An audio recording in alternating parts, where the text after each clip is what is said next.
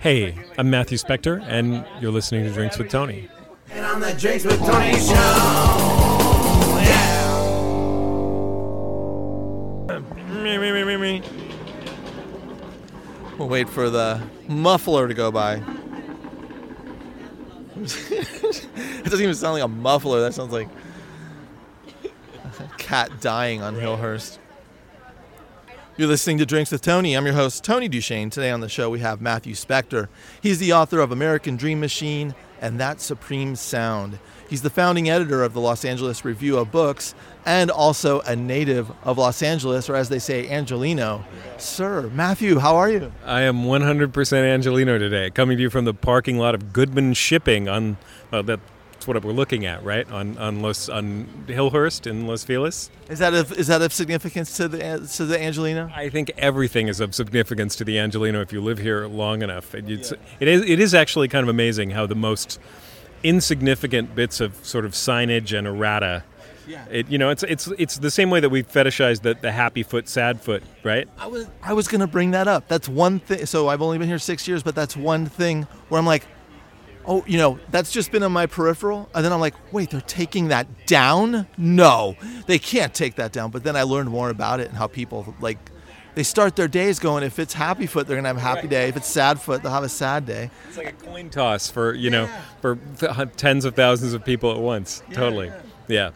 And I and I love that. I, just, I come into I come into the Los Angeles culture as kind of an outsider and totally um, trying to understand and embrace as much as possible. It's a very it is a very weird culture in that regard. But I mean, I'm sure people do this in other cities too, right? I mean, in San Francisco, where you're from, right? And I where I lived for quite a while in the in the you know early 90s and you know, I, I always felt like there were those little things like uh, is 17 Reasons Why still there on the on the corner of Mission and, and 17th? Remember that the thrift store that had the big sign on the top that said right. 17 Reasons Why? Yeah, and I've I a lot of my more, my wardrobe in the '90s and 2000s is from that place. yes, sir. Yeah. yeah. I think it's part of loving any city is is or, or knowing any city is attaching to these little bits of errata that sort of crumble and eh, you know or that collect and then when you know when they vanish you you wind up missing things that you took for granted, right? That's that's living. The, and also, this is something that uh, my brain came up with it, with it within the last week. So tell me it's just terrible or if it's amazing. I'll pitch it on you first, though. Um, but I was thinking we really bond with the suffering of where we live. So like living like so like in San Francisco, when you live in San Francisco, you're getting what they call bridge and tunnel people coming in. But it's not it it's kind of a diss, but at the same time, we're not coming to your suburb and like, you know, peeing on your lawn and you know, screaming while you're trying to sleep.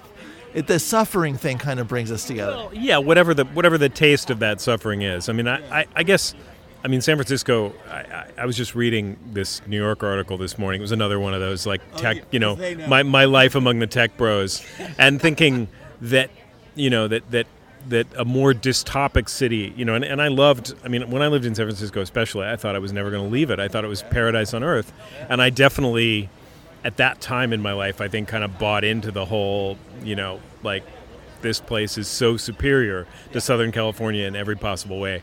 And uh, now I, I, I feel like it's netted out a little bit now that now that now that the Bay Area has invented a, an, an an uglier human phenotype even than than LA has. I mean, you know, obviously, growing up here, and particularly growing up in and around the movie business, you kind of get you adjust to the idea that like oh you know la it's that city of shallow douchebags or at least that's how it's widely perceived out, out. I, I don't think that that's as true anymore or maybe even true at all anymore but you know obviously that's the version of la that, that 20 30 years ago still held sway that this was this was somehow a, a, a, place for vacuous people and um, um, you know, uh, alas, I, d- I don't think we've cornered the market on that in California anymore.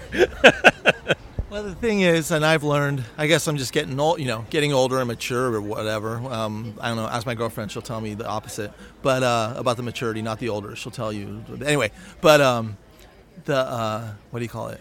That you could find the shallow douchebags in any city, anywhere in the world, and it's just yeah, yeah, exactly. And you can, you know, and, and, and ideally, you can find the the the loveliness in the city that you're in too. I mean, you know, and I, I think you know, I mean, I, I absolutely adore this place now, and and uh, but you know, I lived in San Francisco, I lived in New York, I, I spent you know my my first novel, which was about time spent in the Midwest in Columbus, Ohio, yeah. In the '80s, and you know, I, I was. I remember it, there was a time when I thought that Columbus, Ohio, was like the coolest city in America. Yeah. Yeah. I, I mean, whether or not it was, it was for me.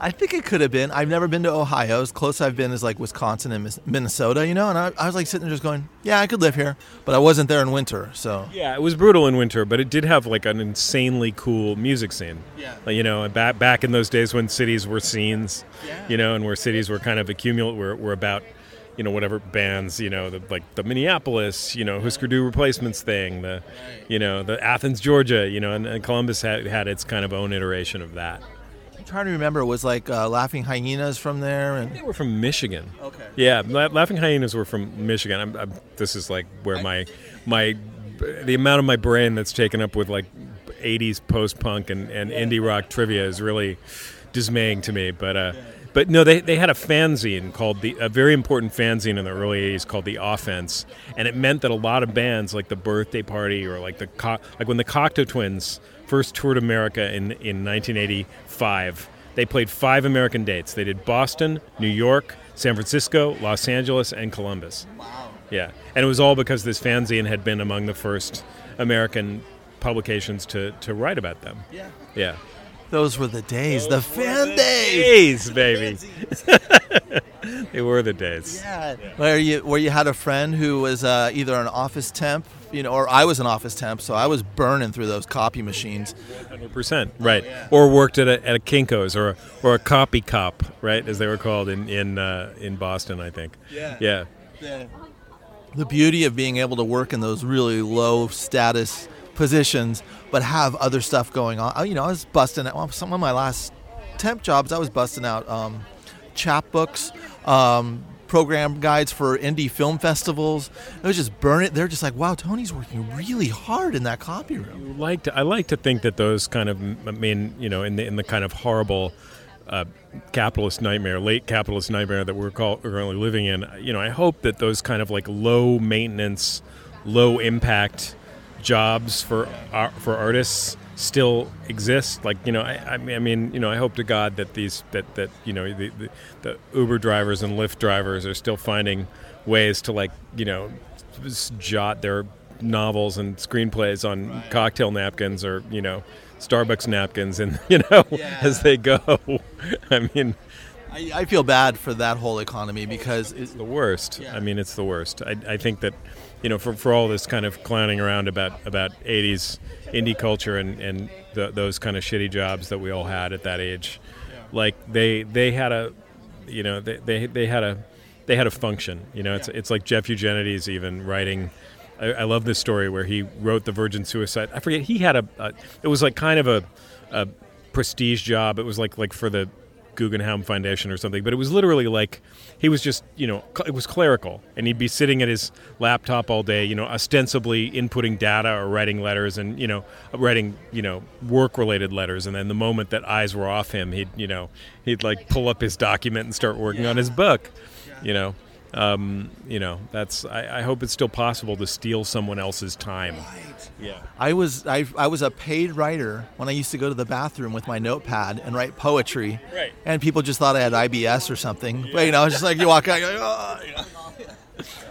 I, I, worked for a, a, toy company in, in South San Francisco, answering wow. complaint letters from from disappointed, yeah. you know, consumers. That was actually that was actually kind of an amazing job because I had I had discretion over whether I was going to replace the the busted up, you know, when like some kid would write in like, you know, about about their shitty Yeah, I mean I wasn't supposed to be as generous with it as I would, but it was, you know, I would just you know, like write some like like detailed response back to the kid and then like go into the stock room and just like take, you know, and send them these big packages full of was like my temp Santa gig. That was that was the best and yet weirdly most one of the more spiritually draining yeah. uh, gigs of the of the of the you know early 90s for me there was a, there used to be a zine called Temp Slave. I just remember that. Yes. Do you remember that zine? Yes, I do remember that zine. Yeah. Because I was a temp, and they would talk about. I mean, you steal office supplies. The reason you have a stapler and you have ten thousand pens at your house, it wasn't because you bought them. It was because, yes. right, right. You liberated them. You you, you were you were bunkering in right. supplies that you needed. Yeah. Yeah. And then even even nowadays, like a few years ago, I was still doing uh, extra work on right. you know on uh, TV shows and films. Sure. But the main thing about that is making sure you get the second helping of lunch because that is your dinner, and right. you bring it home. Right. It's, it's the, I, I I know the art life yeah. doesn't change, right? Yeah. So hopefully, all those people at those who, who are working at those startups, at those better heeled startups, are are you know really really draining the, the you know the, the office kitchen and you know, right, exactly. right? you got a whole shelf full of uh, perks. Yeah. Wow, how about it's amazing how much half and half you have, but you don't have don't have anything else. Just a fridge full of half and half containers. I you know I wonder if uh, you know people in their 20s and stuff now like listen to this and go, oh, that's just really unethical. I don't, I, I don't know if that's something that they would think that is a problem, but because it wasn't a problem, it was we had corporates right. paying us five bucks an hour and treating us like other shit, and then it was our way to like just contain it. Yeah, yeah. I'd, I mean, I think that's true, and and I mean, I, I think, I mean, I just hope, I just hope that people in their 20s still want to be artists you know right i mean i i, I know that they do right i mean i, I thankfully encounter enough of them. Um, but uh, you know, it's it's it's I, even though you know you you think back on those people who told you. I mean, surely they told you as they told me, like you know, it's a hard thing to want to be a writer. It's you, you know, what's your what's your backup plan? And I'm like. I should have listened to those people a little harder, but I, I think I did listen, and I just didn't didn't care. At the same time, uh, you said the word want to be a writer, and I think we kind of have to be writers. There's a weird, there's the drive is too insane. I think. Yeah. Well, y- yes, and you know the only reason I say want to is because you know I'm, I'm always wary of anything that's that that makes it sound more mm, you know more high highfalutin than it is. I think it's I think it's it is unquestionably a compulsion, right? It, like a you know like like masturbation or or or or you know any, whatever it is that, that that brings delight. I mean, I, I don't think I'd want to reduce it to being just like pure reflex either. It, eh, I do I do believe it has some some you know kind of elevated social function, even if it's mildly elevated, right? And at the same time, I read a lot of these uh, novels and stuff, and they are masturbation. And you're like, oh wow, that's good for you that you masturbated, and I'll put this one aside. And I think that one can never really square the the kind of there's a kind of implicit cognitive dissonance between the fact that there are always a lot of good works of art and really even great works of art that are being kind of neglected by the culture, and that there seems to be an, also an unending stream of, of mediocre work too, and, and, and you know that that um, I guess that's how it's always been. I, I don't I don't think that that's I, I am not even sure that that isn't on some level how it. I don't want to say how it should be because obviously it's not how we'd want it to be, but I think there's something about really really exciting work that should operate a little bit like samizdat. Like it, you know, it, it, it should always be a little bit to the to the right of the of the kind of wider cultural conversation. You know, it's it's meant to be encountered privately, and there's a kind of thrill that that that I think everybody, you know, that that, that, that that's the artistic encounter. That there's something about it, you know, or or a, a version of it. You know, it's like there's there's the version of it where you're like, wow, this is a great book, and everybody leaps up and down, and and um, you know that's one experience. Uh, and then there's the the one where you sort of feel like this this is just for me. This feels like it's just for me. Yeah. And then, and at the same time, I adore uh, stuff that I don't like, and I feel that it's written poorly because I go, you know what? I could write poorly because if I if I compared myself to any of the you know my friends and the great writers that I know, I would just shut down and be in my bathtub. One can take one can take permission from bad work as well as from great work. I, I can remember, and I'm, I'm happy to name this one because it's by a, a, movie by someone I, I do feel is you know, g- great to put it mildly. But I can remember going to a screening of Inherent Vice at the Ace, and I'd been so looking forward to it. I was like, Paul Thomas Anderson, Thomas Pynchon, like this is going to be fucking amazing, and just you know, uh, being uh, uh, dismayed at how terrible I felt. I just felt felt like a, a misfire. Um, to which Anderson and I've tried with that movie many times since because that because I, I you know I, I at least like every other movie he's ever made. There are ones that I love and ones that I have a more contentious relationship with. But Inherent Vice is terrible, and I. I, I woke up the next morning and I literally and I'd been stuck on a, on a novel that I was trying to write or on a piece of fiction and I just I woke up the next morning and I thought fuck it if that gets to be a movie in the world like I, I can I can do this. Yeah. Yeah. Kind of like the punk rock, but I, you know, where it was just like, hey, they only know one chord, but they have, but they they go out there with enough confidence and in your face where, and then they start to learn their music. You, they're, it's like listening to records over the years, and you're like, oh, wait, you guys learned how to play your music while just showing up to gigs. Yes, and but uh, but you know that, and, and I, I will say that there is a, a world of difference between, you know, a piece of art that isn't good, but that that is that attempts to be good in good faith, and a piece of work that's sort of crummy from its from its inception. And I, I don't find the latter ever very useful.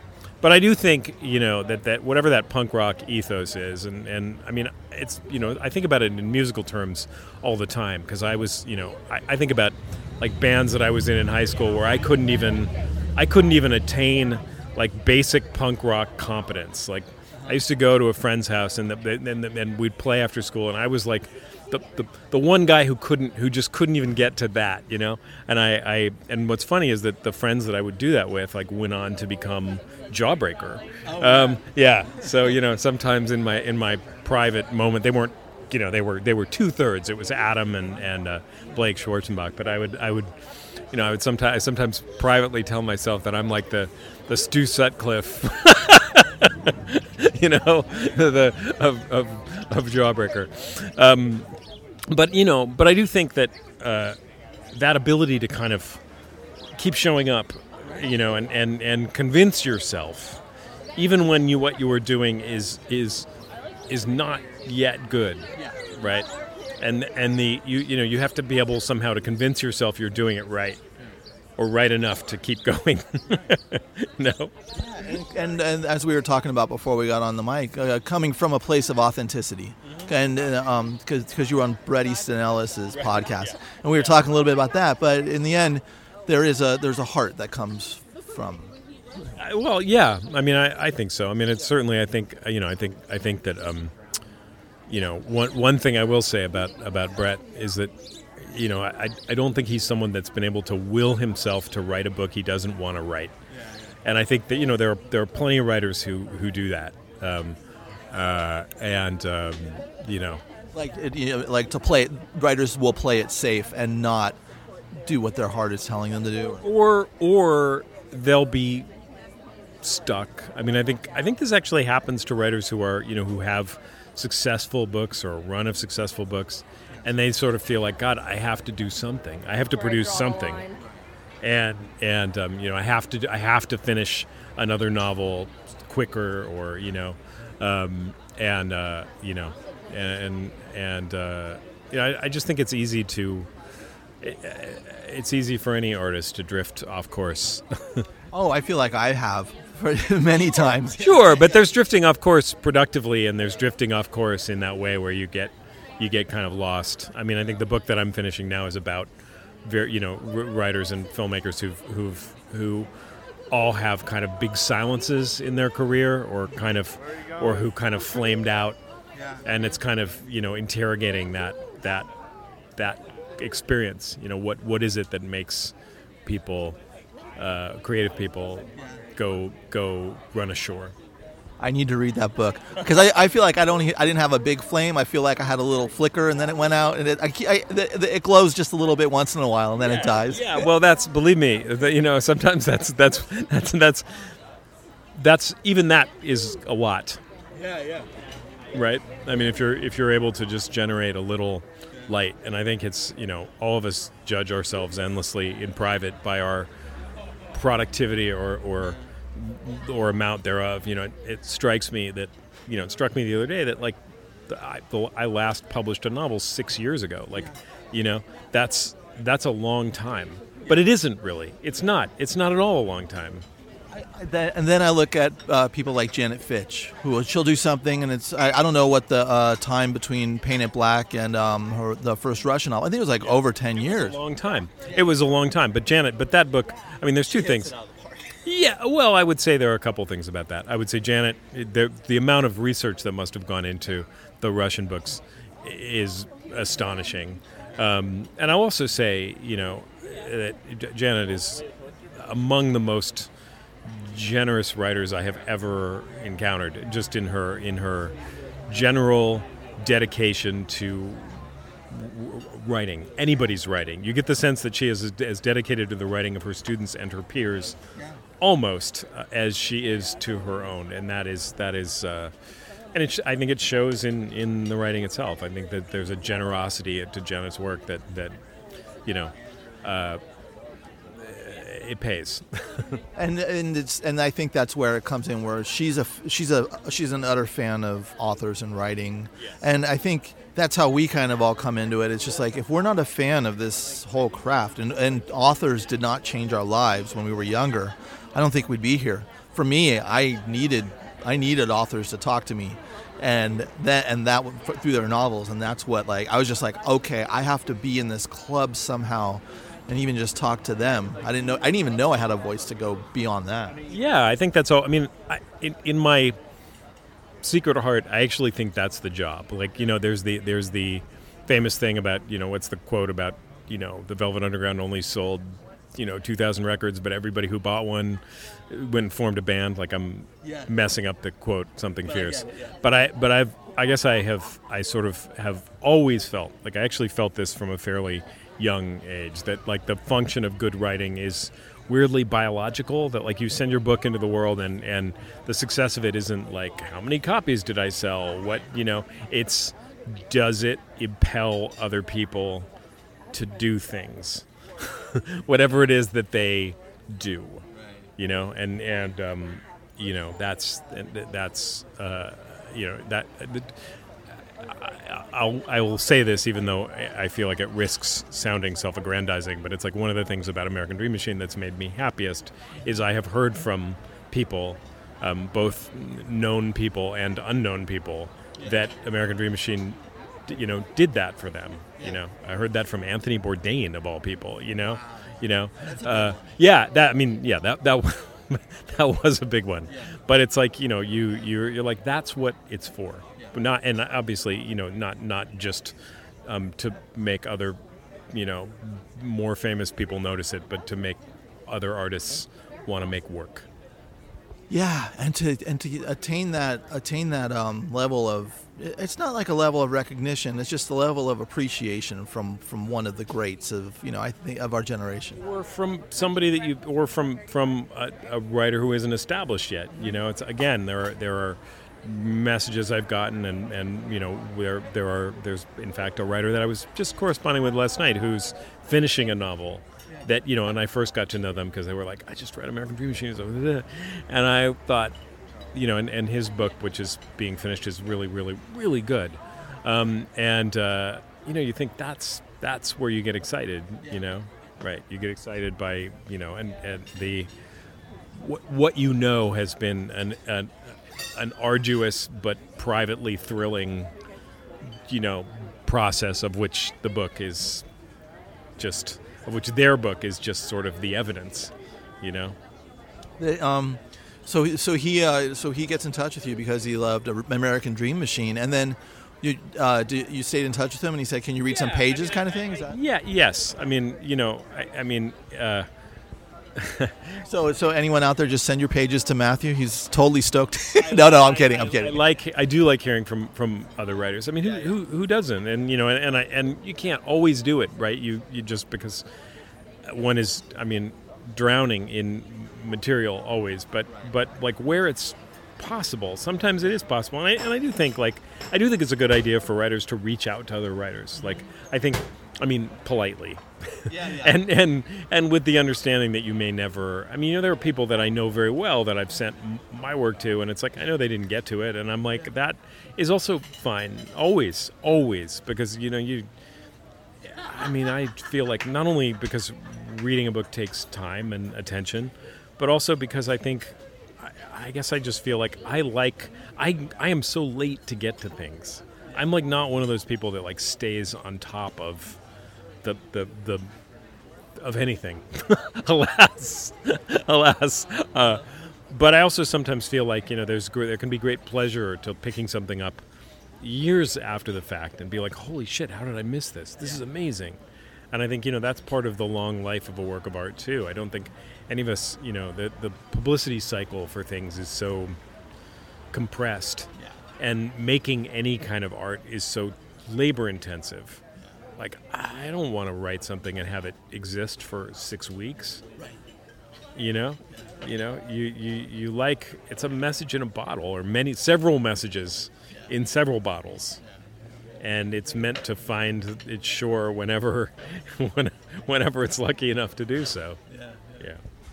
So, um, growing up in Los Angeles and then and then leaving Los Angeles for a while, what was your relationship with Los Angeles? It sounded like when you're in San Francisco, you're like, oh man, I ain't going back there. Right? Yeah, I mean, I, I think I, because of like most t- teenagers, or like many of them, I felt very, um, you know, awkward and alienated and unhappy, and, and for a long time I thought, oh, the problem is Los Angeles. Like I didn't really under, I didn't really understand that like there were kind of m- more intimate structural problems within like my family and my emotional constellation when I was 15 16 so i was like i got to get out of here. I got to go to new york. You know i got to go i got to go to east to school you know? And um and so you know i left la and i went to college in massachusetts and then i moved to san francisco. And it was while i was living in san francisco that i started to be like oh like la is kind of cool actually. Like i like la it turns out. Um, i don't know that i want to live there. And then i moved to new york weirdly because i got a job in new york. I didn't move back to la until i was almost 40 and um, and it was like, and then I was like, holy shit! Like I can't believe this city is so amazing. Yeah. Yeah, yeah. You know, it's it's beautiful and it's, you know, kind of got all these kind of cultural and intellectual textures that are rubbing up against each other. Um, you know, and it's got a history that's that's really interesting and compelling, and you know, and it's got an industry that, uh, you know, that I think is defining in some way of, of American experience. You know, I, I feel like there's I, I, I find myself continuing to write about the movie business and and kind of being aware that like oh you know people sort of think oh it's about Hollywood so it's it's got to be a certain way right it has to be uh, you know Entourage or Day of the Locust or Blade as Lays like and and um and I feel like no you know I think I think that there's a kind of people tend to outside LA, people think about the movie business, and by extension, LA, as being, you know, almost like they silo it. They think of it like, you know, it's this isolated, you know, kind of petri dish that breeds its own culture that's hostile to, or or at least somewhat, at, at best, adjacent to the rest of the American experience, right? And you see that you see certainly see it in in kind of right wing rhetoric about Hollywood, you know, right. and, and kind of, but but I think you you see it, you know, it, it, it, plays itself out in ways that are more subtle throughout, you know, other strands of, of you know the kind of American fabric as well, and and um, and I don't think that's true. I think that like in a lot of ways, like the what the movie business is and and reflects, and the way people are within it, is you know it's just as it's just as intrinsically American and just as interesting um, and just as kind of complicated as you know Washington or Chicago or you know whatever like you know the Jewish experience in Newark, New Jersey. Like there's you know there's so much um, there's so much density to what it actually contains. And and what I found that was really kind of shocking to me, uh, coming in and seeing a you know, being a part of a like a film experience of sorts that I was never, you know, I that was a million miles away from what I had ever experienced. the creativity juices of even even the light even people who do lighting or even people who do wardrobe Yeah. they they are they're so passionate about ex, of, of the, the just in how in, intricate you know this is in the film industry but just how their part in the in what goes on frame how it plays and to be around those people who are excited for those for their work and and I, it, that like stirred my juices to a new level and made me appreciate things. Yeah, that there is a tremendous amount of art that goes into the, that, that goes into the individual pieces of making a movie, and in some weird way, when the result, I mean, you know, I think certainly you see it more across the board in television, right? At the moment, I think you know where we are with the movies, we're looking at you know Marvel Comics movies or thing, things that you that that are if they are art, they're they're pop art, right? I'm not I'm not I'm not here to like belittle those movies exactly, but you know, you, like I I can't sort of sort of go, oh, the Joker is is going to be as much a work of art as The Godfather or something. It's it's not, um, but but you know, or, I mean, I, I don't know. That's I mean, I'm looking forward to seeing the Joker, so I'm thinking more more. Even if you if you if you aim a lot lower on the pole than that, there's still a tremendous amount of art that, that is involved in the in the actual making of even a shitty movie a lot of the time. Yeah. And that's what I love about LA is the creative juices and the literary community. I already knew that about LA coming into LA because uh, I, you know I like knew people in the uh, the writing world of Los Angeles, but kind of coming down here and then like meeting more and more. What brought you? I mean, yeah. What what brought that? I mean, I remember the San Francisco literary community too, because you know, which I think was, I think smaller than in the in the early in the late '80s, early '90s. It was a lot smaller, and I think you know because it didn't it didn't. I mean, mostly because eh, among other things, it didn't have McSweeney's. It didn't have some of the things that kind of. Uh, you know, Eggers at that time was was publishing a, a not exactly a zine, but do you remember Might magazine? The- remember that that was the precursor. Right, right, right, right. Might was amazing, but but but you know, but it was I didn't know who he was. He didn't, you know, he didn't have that. But um, and there wasn't, you know, there wasn't uh, Litquake and all the other, you know, kind of really amazing things that have that have built that community. But I think LA didn't have that kind of community at that time either. Oh, interesting. I mean, it had it it for sure had writers, Right.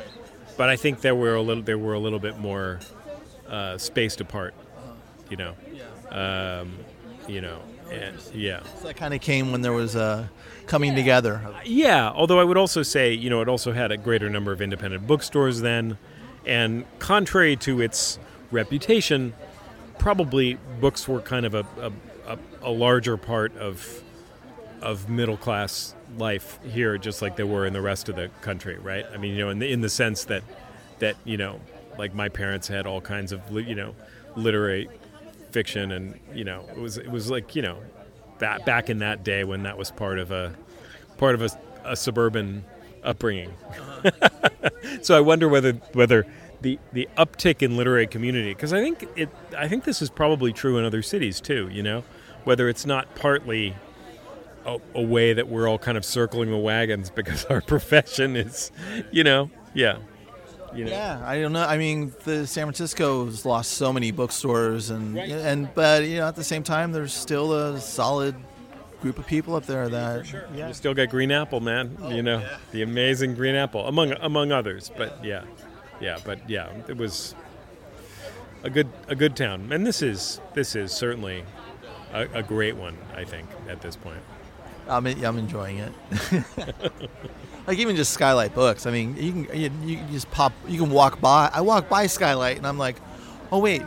A bunch of my friends are in there. What's going on? It turns out it's a friend of a friend's author release, and you just walk in. They're really good. They're really good people who you know who run that place and book it. It's it's really uh, you know more necessary. I mean, you know, Skylight, Book Soup, the last bookstore. Like you know, thank God for these little outposts. And then uh, when I first came to LA, the Franklin Village, and you know, I, I, I would hang out. I, you know, like I was just trying to find my ground, or you know, and I was like, Bourgeois Pig is great, you know. And then you're right next to Birds, which has a great happy hour, and then there's Counterpoint Books, and I would end up spending more money on books than booze. Yeah, one hundred percent. Yeah, yeah, yeah, yeah, totally. I love that little spot. And then I was like, wait, there's more. It's, Yeah. I think that's my whole life. It's like, but wait, there's more. But wait, there's more. Yeah, yeah. yeah. You're just like, oh man, this you know this is okay, or wow, this is going really crappy, and then either way it goes, oh wait, this gets worse, or wait, this gets better. Yeah. Yeah, for sure. I mean, yeah, one one is always, uh, you know, digging one's way Yeah. deeper into or out of an experience, depending, right? And I don't know if I don't know if we need to to dig it deeper into the dark to find more light, or I'm t- I'm still trying to figure I'm still trying to figure out my spirituality. You know, I'm only 50. I got a lot of time left, so Fortunately, right? Uh, but th- this- Isn't there sort of an uh, like around, right around your fifty seventh, fifty eighth birthday is when you get the is when you get the sort of enlightenment package in the mail? Do you? Is that? I, I don't know. We might have to ask one of our one of our you know we'll, we'll, I'll ask David Ulin or somebody who's Yeah, you know yeah, a half step ahead of us when we see him next. Yes, because he see because when he when I see him, I just see Zen. Zen, and, I, I'm like, I want some of that. Yeah, I agree. I agree. He's he's I, he springs to mind because he is one of those people that that uh, that, that soothes the soothes the heart to think of him somehow. yeah. And then, um, when did Los Angeles uh, Review of Books start? Uh, that would have been 2000. I want to say 2011. I was trying to remember this the other day. Um, you know, when when Tom Lutz. I mean, I, I I think it was 2010 or 2011 that we started working on it. Um, you know, and Tom wa- Tom Lutz was really the guy who who had the idea, and I used to see Tom around town at all these things, and and um, he and I had been up. Both of us had been up for a, a, a job, but we there was a, to to run Zyzzyva um, when Howard Junker was first thinking of retiring, and it was before he hired Oscar and Laura. Yeah, I, which you know, obviously a brilliant hire. Those guys are fantastic, but but uh, you know, I had a very preliminary conversation and there was the there was a day that Howard Junker emailed the people that were candidates, and he was sort of he, he was like, "I've decided that I'm going to keep doing it," you know. And I'd like gone up to San Francisco a couple times. There had been a, a little bit of hoop jumping involved, um, and I ran into Tom Lutz, who I knew, and I knew Tom had also been up for it. And he was like, "Hey, did you get that email?" I was like, "Yeah, I got that email. Whatever, you know." Um, and Tom was like, "Was like, yeah, fuck it. Like, I'm I'm doing my own thing." And I was like, "What? What? What are you doing?" And we started talking. You know, we remember standing there at Kings Road Cafe on Beverly, and he's telling me about his plans for LA Review Books. And uh, and he's like, you know, and he, he shows me the list of people that he's that he's kind of talked to about being contributing editors. And I was like, I'd be, I'm aboard with this. Um, and you know, and and he and I and uh, Lisa Jane Persky and Evan Kindley and and um, Julie Klein. There were five of us at the very beginning, and then some other people that were Kate Wolf and, and Clarissa Romano. There, you know, it was it was it, it took a it took a village, uh, and it was really really really fun. Yeah.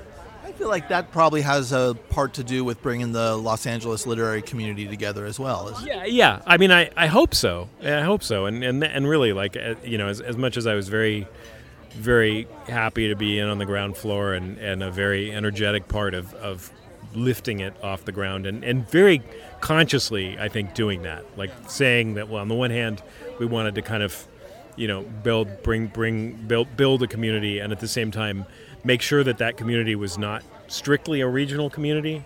You know, we were we were going at writers that were not LA based, and subjects that were not LA based. I remember the first the first piece that I that I edited and brought in was was a, a piece that Ben Lerner wrote about a Jackson Pollock show in New York, and it was amazing. It was just I mean, it was right before it was before Ben had had published uh, uh, Leaving Atocha Station.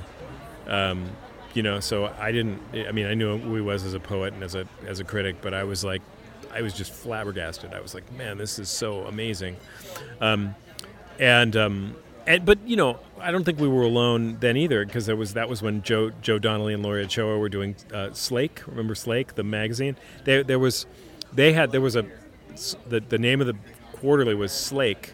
It was really beautiful, um, but I remember it was like Slake was going to go print, and we were going to go online, and we weren't going to do print. Print. I mean, Larb now does also does print, but the the initial impulse was we're not going to do print, and I think I think that saved us, you know, because we were able to we were able to build it without really having any money at all to do it. I mean, you know, we, we just did it by by uh, by relying very heavily on the largesse of, of writers and, and donors and um, and it felt really good. It did really feel like, oh, this is a this is a flagship thing for for LA literature, and and you know, and and understanding that you know, looked at from a distance, probably anything can look clubby, but we were really intent on on not being that, on bringing and and also on publishing people that weren't. You know, I like to think that we were very that we were very pitchable, you know, and there were there was there really was a sense of you know writers.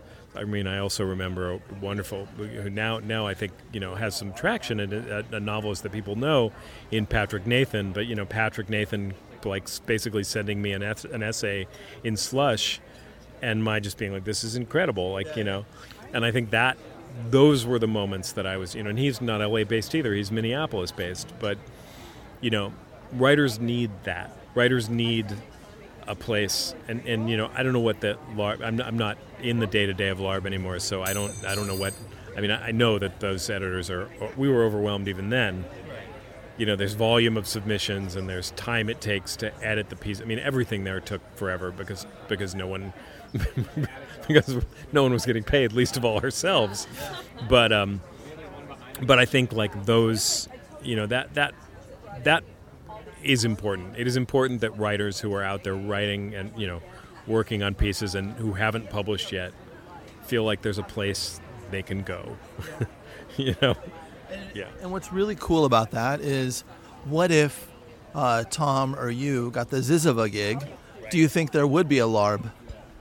I mean, the, the, it's the beautiful nose I find in life that. Yeah, yeah, I mean, honestly, I think Tom would have built LARB no matter what. I, I think he's he's got a um, a dedication to that mission that that that was has been there from from go. Um, but always with these things, there's you know there's a, it takes a, a, a tremendous amount of accidental luck to make anything good happen, right? It's that's the you know one of the people that I that Lisa Jane, who was the you know the art editor and and really like uh, you know one of the LARB founders, had been. Um, kind of a part of the whole CBGB scene in the in the yeah she was the co-founder of a zine called the New York Rocker and um, you know she used to like act. There was a play that she did with Divine every night, you know, and, and she was really absolute ground zero for all of that, right? For Suicide and Blondie, and you know she has all these great photos of it, and and I just like. I'm always struck when I talk with her or when I hear her talk with other people who were there at the kind of provisional nature of what was it that made that scene, what is it that makes any scene happen. And there's always just accident involved. It's never only accident, but it's never without us. Uh, you know, not never without accident. And also the the the drive of a couple people just going, you know what, we're doing this.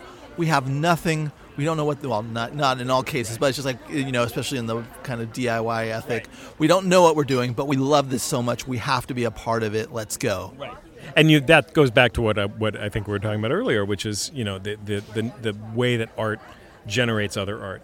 You know, as I think any writer also knows what it's like to be at home and be like, what what am I doing this for? Like, and and that that feeling of disconnection, where you know you always have to find ways to invent, you know, a, a feeling that there's some someone on the other side, right? Because otherwise you get discouraged. We all do. That happens even you know, yeah. I mean, I think Drinks with Tony is more therapy for me than anything else. and for me too, doctor. because it's just like I mean, sometimes it's just so hard to sync up schedules, you know. But then we put we, we put a little. Well, this is going to be the, there's a little structure to it. Well, this is when we can meet. This is when it will air, and it's just like, oh, that's there. And you know, because as writers, I, I feel like I'm always kind of like my my brain is like 15 different places of these different projects. Where am I at? And then I could put a, you know, a label on things. I'm going to be in Boston in a uh, few weeks. So what I did is I got in touch with the college radio stations, and I was just like, "Hey, I'm a writer, you know, and if you ever need a guy." And one of them got back to me, and they're like, "And they're like, yeah, we'd love to have you on the morning show." I'm like, "Great! I'm just plugging in. I, you know, if you're if you're a little if you're a podcast out of your mom's bedroom, I'll be there at 2 p.m.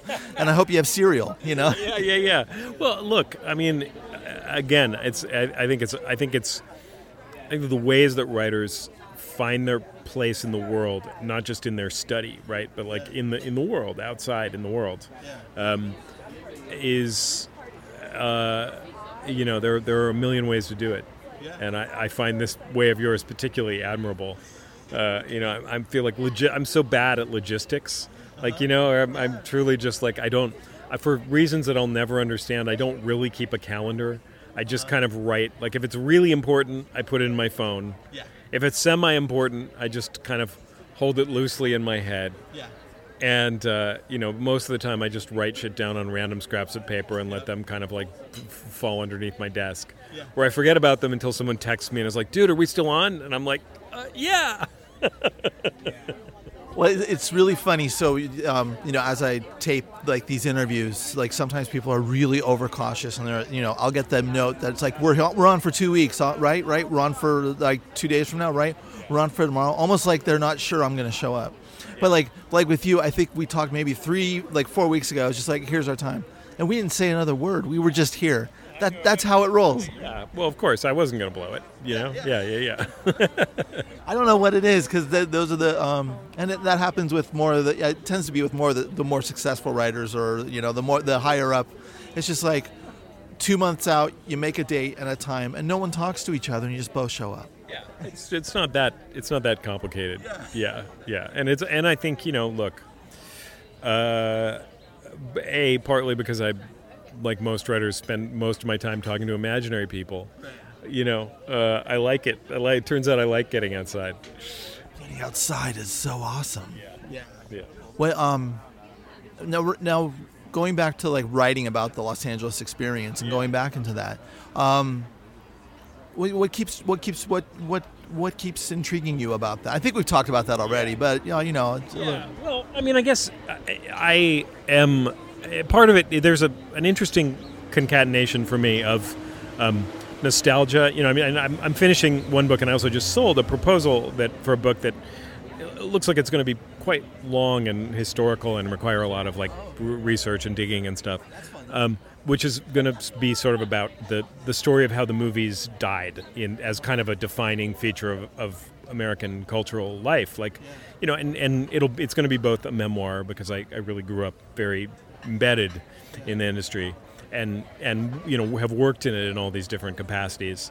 But it's also to me a story about about capitalism and about kind of the, the transformation from um, what you know what used to be you know the kind of the bedrock of at least the American ideal, which is that you know a person a person whether that's an artist or a business person like has an idea, and they they you know through will and good historical good fortune and also sometimes you know I mean one can't really separate the story of the last century from the story of white supremacy, unfortunately. So you know, there's that has to come into it too about how the business marginalized, you know, non-white artists in ways that are really quite terrible to consider.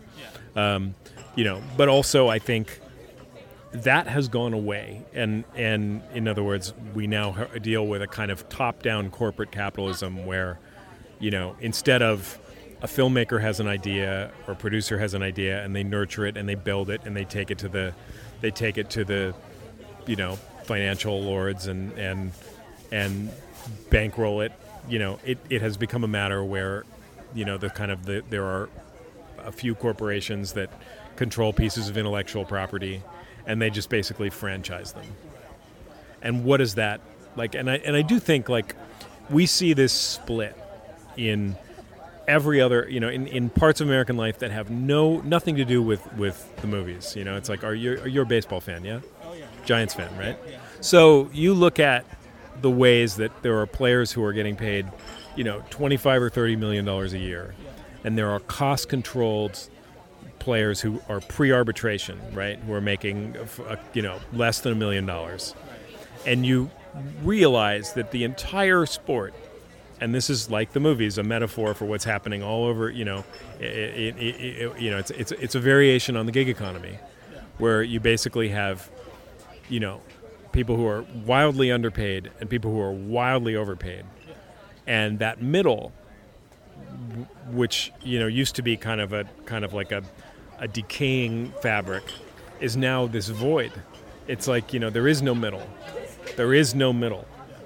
And I think that, you know, and I think that the movies, writing about the movies, and writing about Los Angeles, frankly, because this is a city that, you know, even apart from the movies, where, you know, the homeless crisis and the kind of economic gulfs that are opening up between, you know, people in Santa Monica and Silver Lake and, uh, you know, increasingly an increasing number of, of displaced people is, you know, that they're, they're so, so I, I think that, um, on the one hand, I think it's this kind of operatic world that I can examine in writing um, that does make for good storytelling. And you know, and there's another part of it too, which I also think is kind of common to many, if not most writers, which is, you know, a a, a, a sadness over what you see disappearing. You know, right? I mean, I, I, I like writers who have at least a little bit of a sense of elegy in what they're doing.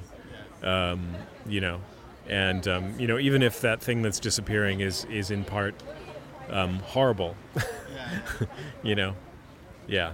So it's you know, which is all just a long form way of saying, uh, I find LA generates a very useful set of mixed feelings in me, and you know, anywhere you have powerful enough mixed feelings, you can come up with a a piece of writing, or many pieces of writing that will uh, that will take flight. I think. That's a beautiful ending, Matthew. Thank you so much for being on the show. Thanks for having me, dude. that was perfect. Thanks. Don't know what it is. Just something. Matthew Specktor on Drinks with Tony. Check out his novels, That Summertime Sound and American Dream Machine. Hey, thanks for listening, and I'll see you next Wednesday on the show.